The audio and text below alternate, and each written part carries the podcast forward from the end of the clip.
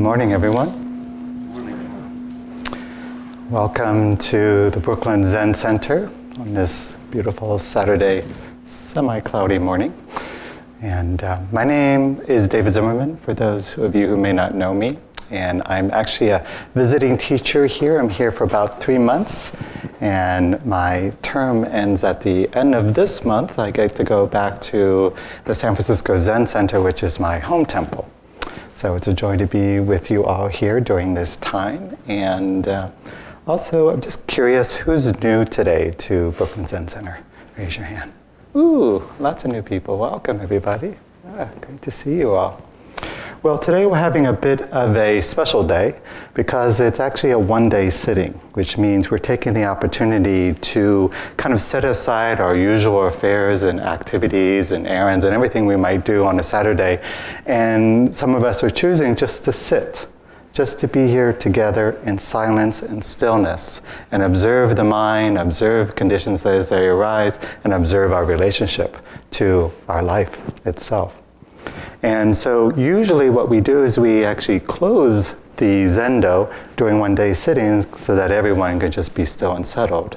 Um, because it's July and there aren't as many people around, you know, everyone's off vacationing and doing other things, uh, we decided to experiment with actually having the morning part of the one day sitting open to the wider public so more people could come and explore um, for yourself what is practice, what is sitting meditation, and also support those who have made the uh, effort to be here for the day. So, well, what happened after this Dharma talk, we'll have a period, uh, we'll have a short service, which is chanting and uh, uh, some um, bowing, prostrations, and then we'll have temple cleaning brief period of soji where we help take care of the temple together. And then at that point, those people who are not here for the full one day sitting will be asked to depart for the day and continue on with whatever activity you have planned. And those who are here for the one day sitting will sit down to have lunch together in silence. So that's the flow of the day. So I am. Um, a one day sitting, or in um, Japanese it's called zazen kai. Zazen kai.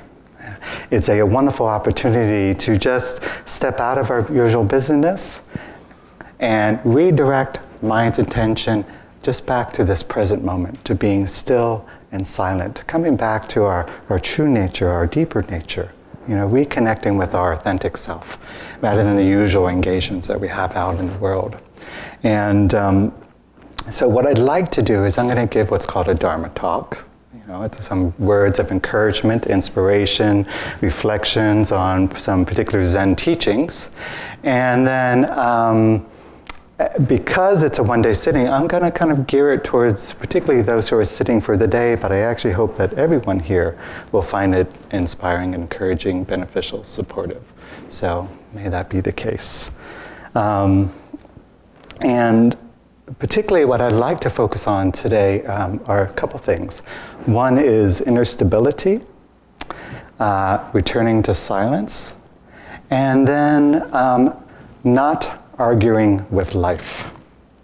So, those are the three kind of things I'm going to try to weave together here. So, bear with me as I do that. So, one of the things that I've learned over the, my mm, 25 years of practice um, has been to observe the ways in which I um, contention. Contention is a typical way in which I might engage my life and what's going on, and I think many of us have the same kind of attitude of leaning towards, you know, I don't like this, I don't like what's going on, kind of resisting uh, what's happening in our lives, and how that seems to be our um, our first impulse, you know. And so, um, what I've noticed as I've studied um, and practiced over the years is that um, it's not so much the circumstances in which I find myself that is the cause for my um, unhappiness or my dis-ease, but rather my relationship that I have with the circumstances. That is the particular mind, thoughts, and ideas and views that I bring to how things should or shouldn't be. You know, that's where my suffering begins. And basically, um, this is what Buddhism proposes that this contention between the way things are, reality, this is it, this is what's happening, and the way we think things should be, or the way we prefer things to be, is the root cause of our suffering. And so we study that. We study that very deeply in Zen practice.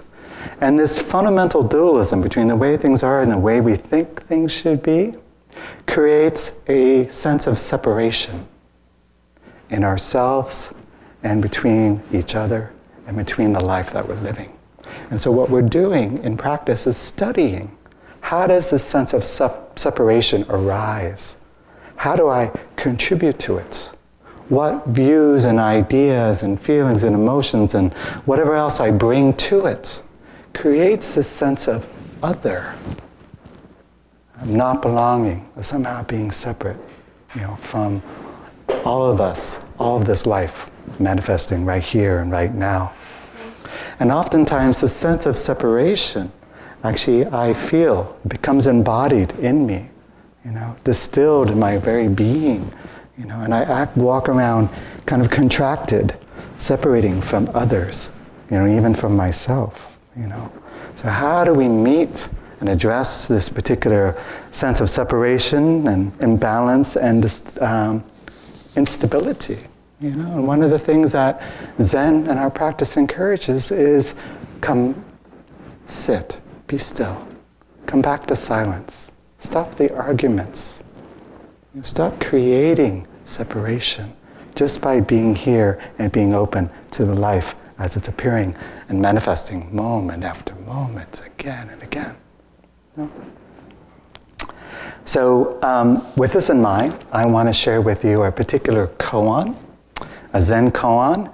And uh, koan is kind of a, a, Zen story, if you will, a teaching story of sorts. Okay? And this particular teaching story is from a collection of koans. This is um, called the Mumon Kan, the Gateless Gate, the very Zen title. Gateless Gate. Um, and it's titled, uh, it's case 29, it's titled The Sixth Ancestors Your Mind Moves. Okay? So this is the koan. The wind was flapping a temple flag, and two monks started an argument. One said the flag moved. The other said the wind moved. They argued back and forth, but could not reach a conclusion. The sixth ancestor, Huineng, said, It is not the wind that moves. It is not the flag that moves. It is your mind that moves the two monks were dumbstruck.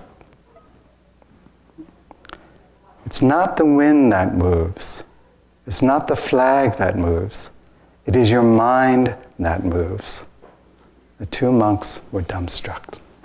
Has anyone heard this koan before? A few people? Okay.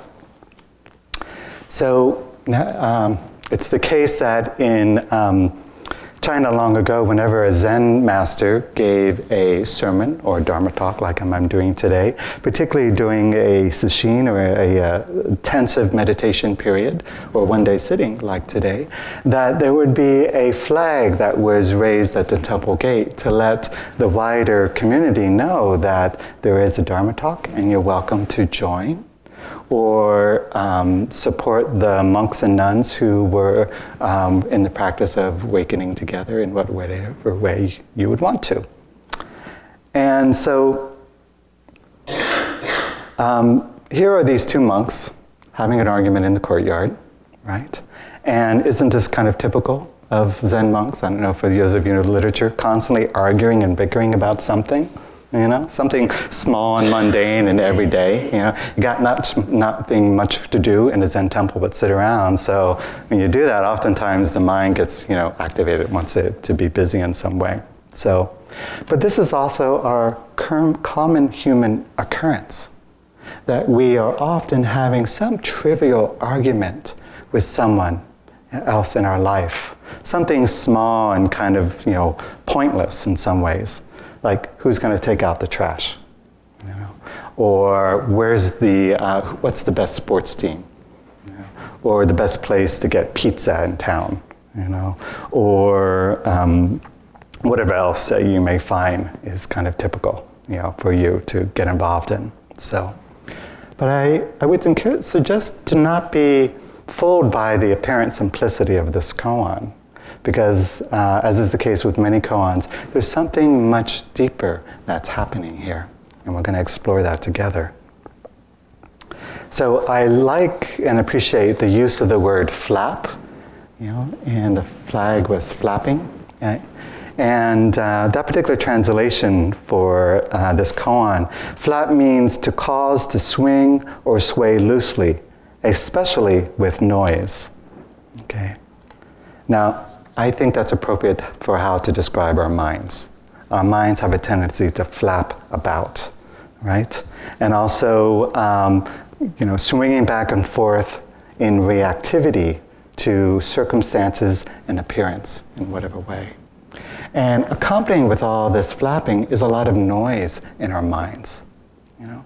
And this noise usually manifests as thoughts, judgments, opinions, you know? And it may come in our mind or we may actually verbalize them. Our flapping mouths. You know? Flapping mind, flapping mouths. Always making noise in some way. Okay? The, uh, the word dukkha, which is usually used in earlier Buddhist teachings, uh, is often translated as suffering or dissatisfaction or dis-ease. And actually, dukkha comes from a Pali word which means a wheel having a poor axle hole. A wheel having a poor, poor axle hole. And so basically, it means the wheel is out of balance. And this out of balanceness creates discomfort for the people who are riding in the particular wagon which the wheel is attached to. And I've heard it said that um, the word dukkha itself is a onomatopoeia for the sound that an off-centered axle wheel makes. Dukkha, dukkha, dukkha. And so when I think of this, the flag flapping in the wind and our particular flapping, I think there's kind of a similar onomatopoeia, you know, of what's happening in our mind. Flap, plump, flap, plump, flap, plump, back and forth. You know?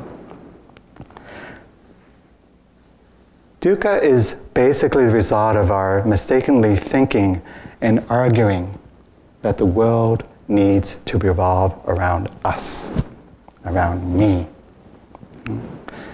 that we are the hub and the axle of the wheel of life, the center of the universe.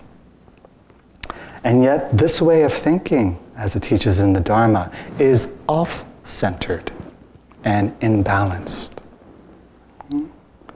It doesn't take into account our interdependency, that we are dependent on each other for our very life. We come together as one life, so no life can be left out or discarded in any way. All of us are part of the wheel. How do we function together in harmony and in accord? The reality is, nowhere and no one is the center of the universe. And yet, when we try to argue this, and put our stake in the ground, our particular flag, we suffer. And we also often create the conditions of suffering for others. And this is what we study in our practice. So, as Huineng points out to the two monks, the apparent flapping of the flags and due in part the flapping of our small minds our conditioned minds, you know, our small selves, our ordinary day to day consciousness. And most of the time, this flapping that we do with our small selves is in self defense. We're trying to defend some idea about who we are. Right? I'm like this, I'm not like that. How dare you say anything else about the way I am. Mm-hmm. And we often imagine that if we argue or struggle. We can try to prove the existence of a separate, permanent self. And Buddhism teaches there is no separate, permanent self.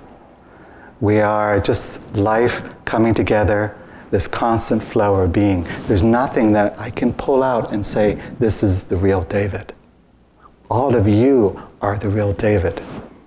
I need to remember that. We come up and rise together.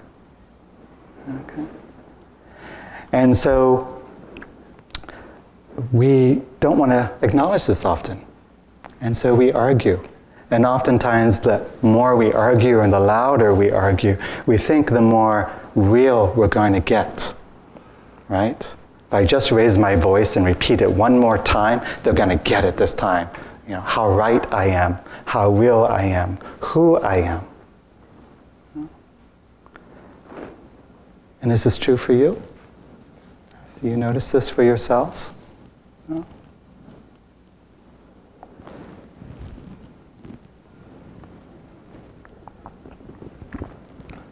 then there are the ways in which we are not living the life we have. How much time and energy do we spend on seeking something else, someone else, another job, another opportunity, another circumstance, another condition? Anything other than what's right before us, right here, right now. And oftentimes we do this in the form of daydreaming, thinking or thinking about the past. What happened then? Or thinking about the future. What's going to happen in the future? And so we're constantly flipping back and forth past, future, past, future, past, future. Sometimes I get whiplash watching my mind go back and forth, you know, so much. Rather than just staying right here right here in this very life. You know? I might think that when I was in my 20s and I had more hair and more sex, you know, that I was happier then. Or that when I get into my 50s, I'm already in my 50s now, so maybe I'll say my 60s. When I get in my 60s, then I have more money, because someday maybe I'll have more money. Then it will be better and I'll be happier. Okay? But this not being present for the life we have right now, I would suggest is another form of contention. Another way of being in opposition to the reality because we think that life, a better life, exists elsewhere. Somehow, magically, we're going to get there. We think anywhere but here. You ever have that thought arise? Anywhere but here. I uh, often notice how whenever I hear disturbing news, you know, the first thing that comes up in my mind are the words, oh no, oh no, not that. That couldn't happen. If I read the newspaper or get online and look at the information on Facebook or something like that, I immediately have this reaction opposition to what is happening to what's going on in this moment. So when people die in a mass shooting or active racial terrorism, or there's an oil spill, or something that once more proves that we're devastating our planet. You know? When I hear that a friend has been assaulted, you know? or that yet another woman has been raped, the first reaction is, no. The heart breaks. Not this too. Can I bear this too? It's too much. It's too much. We resist. We become opposing to what is. What would it be instead, for a moment, a brief moment, to simply observe the conditions for how what is arising is arising? to study deeply what are the causes the conditions for the way things are first. To notice them. To say, ah, this is why things are the way they are. Okay, now that I've accepted these causes and conditions and I acknowledge them, maybe now I can actually start to do something from a place of clarity, not reactivity.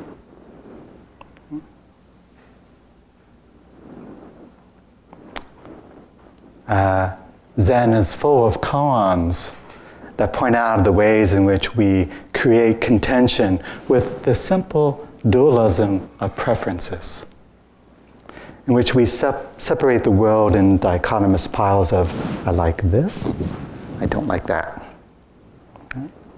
Here's a phrase by teaching by one of uh, a Zen master in China from a sutra called the Shin Ming, Trust in Mind. He says, The great way is not difficult for those who have no preferences. When love and hate are both absent, everything becomes clear and undisguised. Make the smallest distinction, however, and heaven and earth are set infinitely apart. Just the hairbreadth deviation, and we fall into one side or another, and suffering arises. And a lot of our complaining and seeking is a product of our tendency to want to judge and evaluate, to measure and compare our life you know, to others around us with some made up magical yardstick of perfection. Right? I think this often happens on Facebook. I don't know, I think that's a new thing where people judge themselves about what all their friends are doing on Facebook, right? And then they get depressed. Everyone's doing all these fabulous things, and going on vacation, and doing this and doing that. But most of the time, the only things we paste on, put on Facebook are the good, the happy things, right? You know? you know? The part that we, the way we want to be seen. And then we have this yardstick that's not genuine, this way of measuring each other you know? Um, our guiding teacher here, Teah Strozer, um, she's back in San Francisco for a couple months now. She says that comparison mind is death. Comparison mind is death. We die on the inside to the life we have whenever we fall into judging and evaluating ourselves and the world around us. We die both emotionally because we don't value who we really are when we compare ourselves to others.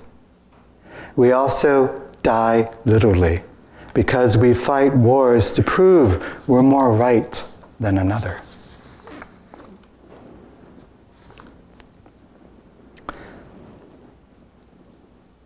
So when we let the wind of our egos become still, and the flag of our small selves to be lowered from its pole. Then we can drop our judgmental and thinking minds and our arguments with life. And when this happens, suddenly a space opens up for another possibility to arise. So, returning for a moment back to the koan. Is it the flag or the wind that is moving? So notice when Huineng arrives, he doesn't join the monks in arguing. He doesn't get involved in either side. In fact, he cuts off the conversation. He tells the monk that they are, monks that they are wasting their time, that the wind and the flag are both just phenomenon images, if you will, projected onto a movie screen, the movie screen of our minds.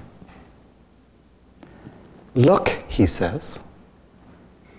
Stop, shut up, and look directly at consciousness itself. Look directly at the mind itself, not the external phenomenon, not out there, but in here. And with that, with that instructions, the monks are literally dumbstruck. Dumb in the sense of not being able to speak. Okay? Their minds go blank. And that blankness, that momentary pause of don't know mind, is the gateway to a new recognition, a new insight, the gateway to a larger world, a world beyond just this one. Hmm? And that's, that's Huineng's intention. He wants to break the monk's typical way of thinking and relating to the world. You know, and throw them into this world, into this space that is beyond preferences, beyond concepts, beyond ideas of how things should and shouldn't be. And so, what this koan is actually pointing to is that exchanging one idea for another, switching from one conviction about the flag to an opposing view, doesn't help relieve our fundamental experience of dukkha, of suffering. Because what it leaves in place is our mental habit patterns, our usual way of perceiving and engaging the world. So, what is being encouraged is to step out of those usual habit patterns.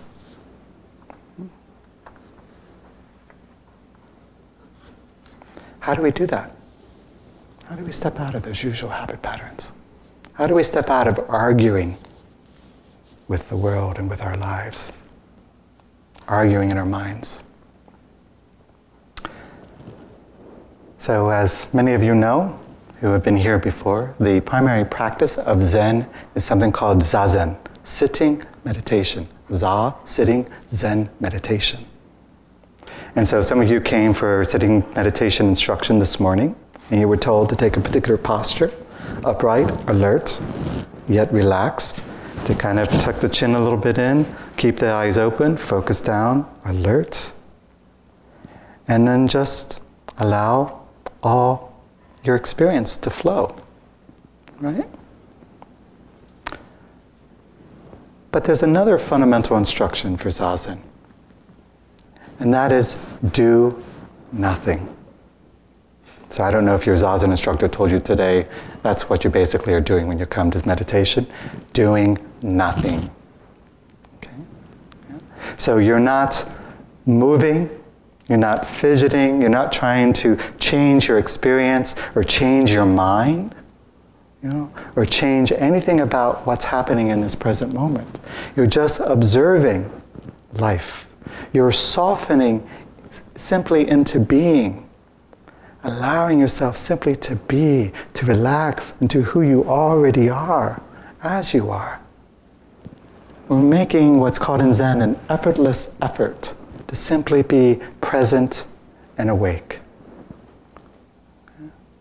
And let our life flow. Let our life blossom, bloom right here as it is. Okay? So there's no goal in Zen. There's nothing to get. You came here for getting something, forget it. Know, you're not going to get anything. Thank God you don't need to get something for a change. Maybe I should say, thank Buddha. You know? Finally, you don't have to acquire anything. This is not a, a capitalistic effort. You know, there's nothing to get. In fact, it's renunciation. You're letting go of everything in the sense that you're letting go of your small self, your conditioned self. The one burden that you, we constantly drag around again and again me, me, me, me, me. You can let go of that. You can put it down and just come to rest. Okay? And so part of our practice here is shikantaza. That's another Japanese word. That means just sitting. We are just sitting, doing nothing, but just sitting. How radical is that? And it's radical because when we just sit here and allow the world and ourselves to arise, we're actually affirming all of life as it is. It's a total act of affirmation. This is what is, things as it is. It doesn't mean that I need to like it or that things shouldn't change. If harm is being created, we need to do something about it. That's important. But first, we have to come from this place of affirmation. This is what is. Yes, I acknowledge and accept. This is what's happening. Then, from that place, we can act. And we're doing this because we're coming from a larger place, this larger space that holds us. You know, all of life can hold us in this way. So, for those of you who were here a couple months ago, I gave what was called my Way Seeking Mind Talk, which is a talk about how I came to practice. And I uh, told you in the talk that I lived for eight years in a monastery in the Ventana, Ventana wilderness of California near Big Sur. So deep, rugged mountains, takes like an hour on a dirt road just to get into the monastery itself. So very secluded. And over those eight years that I was there, I learned so much about the practice of inner stability and silence and having no contention or argument with life by simply allowing the mountains themselves to teach me. So, what I've noticed and what I absorbed in my being as I slept and ate and walked and, and worked day to day is a way in which the upright body of the mountains, steadfast, dignified.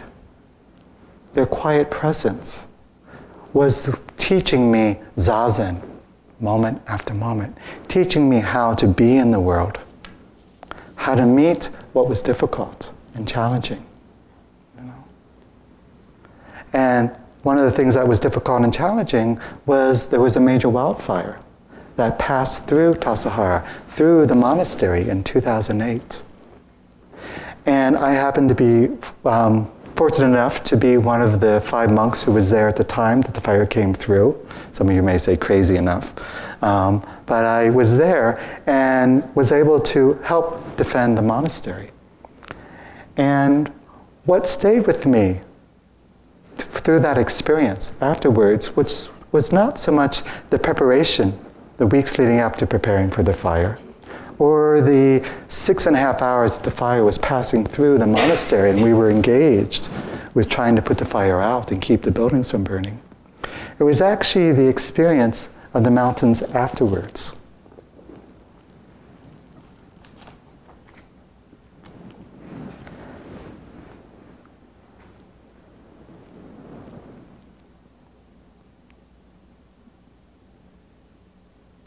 I don't think it's too fanciful to say that the mountains didn't argue with the fire as the fire passed through and ravaged the body of the mountains. I don't think there was a natural contention between the two. It's actually what is the natural cycle of life in the mountains? The mountains depend on fire and fire depends on the mountains.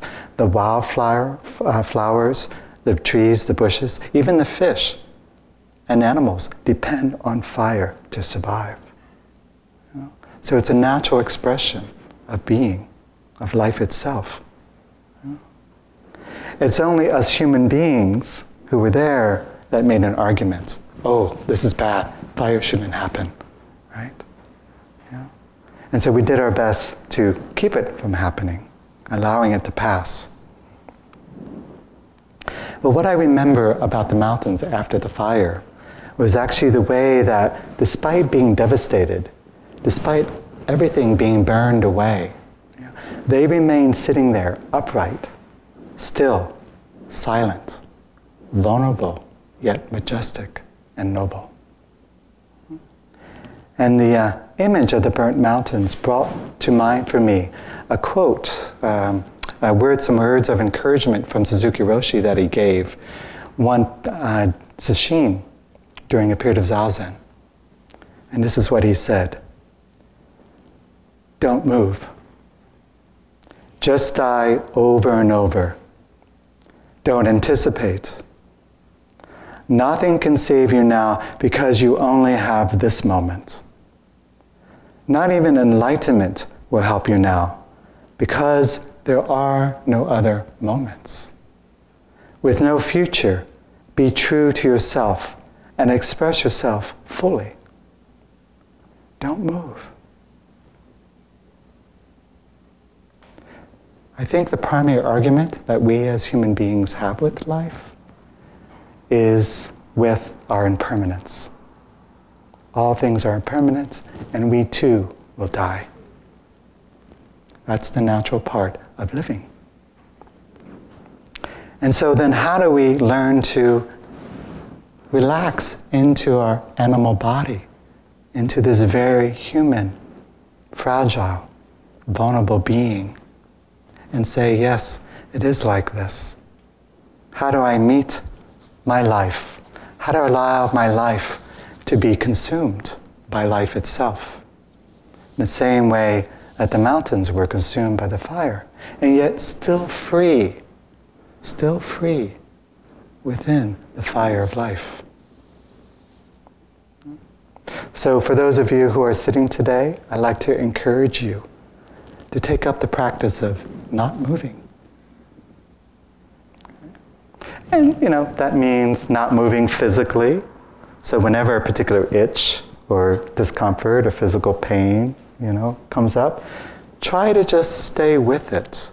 Bring mind's awareness to that particular place of discomfort and see if you can open to it a little bit more, soften to it. Allow it to be what it is. Welcome it a little bit.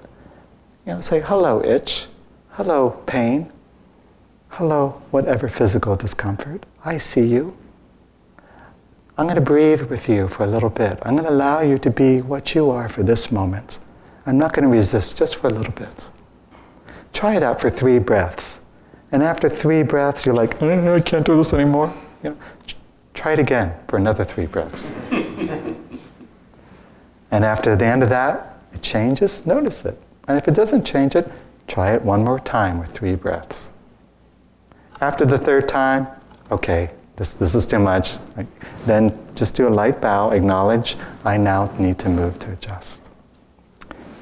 Same thing with the mind. Try to see if you can keep your mind from moving, flapping back and forth. You know, allow mind's attention to settle with the breath, to the natural flow of life itself. You know? So any thoughts or feelings, emotions, phenomenon passing through. Just imagine they're passing through an open sky. Nothing you need to grab onto, nothing you need to cling, nothing you need to entertain or fight resist again. Just notice, oh, there's a particular cloud thought. Okay, bye bye. You know? Just continuing to manifest this openness of being. And if it gets too much, the mind gets too busy, redirect mind's attention back to the breath back to the natural flow of the wind of impermanence. So, in this way, this practice of letting go moment after moment, letting go of resisting and arguing, we become free. Freeing ourselves to be truly ourselves. So then we can meet the life that's before us and help to bring harmony and love into the world. So, um, because it's a one day sitting, usually we try to maintain silence. So rather than opening up for questions like we might want to, um, I'm going to honor the container of silence and encourage you, if you do have a question, hold it with don't know mind. Put it there and try not to, for a brief time, figure it out. Just for a little bit. You know, just allow it, oh, question allow it to kind of be and be here and compost and kind of have its own little space to resonate in you. And if it still is around, come next week, you know, and I'll be around. You know, we can talk then. Or ask someone else here, another teacher or someone like that. Or study or so on. You know, the questions is what actually brings us to life in many ways. You know, helps us to examine and let go of what is. Okay, so rather than ask questions, time for questions, I do want to end with one poem. I had to keep this trend. I've been reading a poem every time I do a Dharma talk since I've been here, and I thought this poem was very apropos, so I'll finish with one poem. And this is one of my favorite poems, and it's called Lost. It's by a poet named David Wagoner, and it appeals appears in the preface of a book by David Whyte called The House of Belonging. Lost. So imagine you're in the mountains, in the middle of the mountains. Stand still. The trees ahead and the bushes beside you are not lost. wherever you are is called here. And you must treat it as a powerful stranger, must ask permission to know it and be known. The forest breathes. Listen. It answers, I have made this place around you. If you leave it, you may come back again, saying, Here. No two trees are the same to the raven, no two branches the same to the rend. If what a tree or a bush does is lost on you, you are surely lost. Stand still. The forest knows where you are. You must let it find you.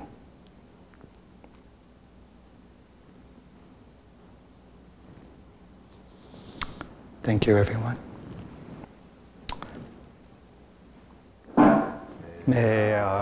Thank you for listening to this podcast offered by the Brooklyn Zen Center. Our programs are given free of charge and made possible by the donations we receive. For more information on supporting Brooklyn Zen Center, please visit the giving section of brooklynzen.org.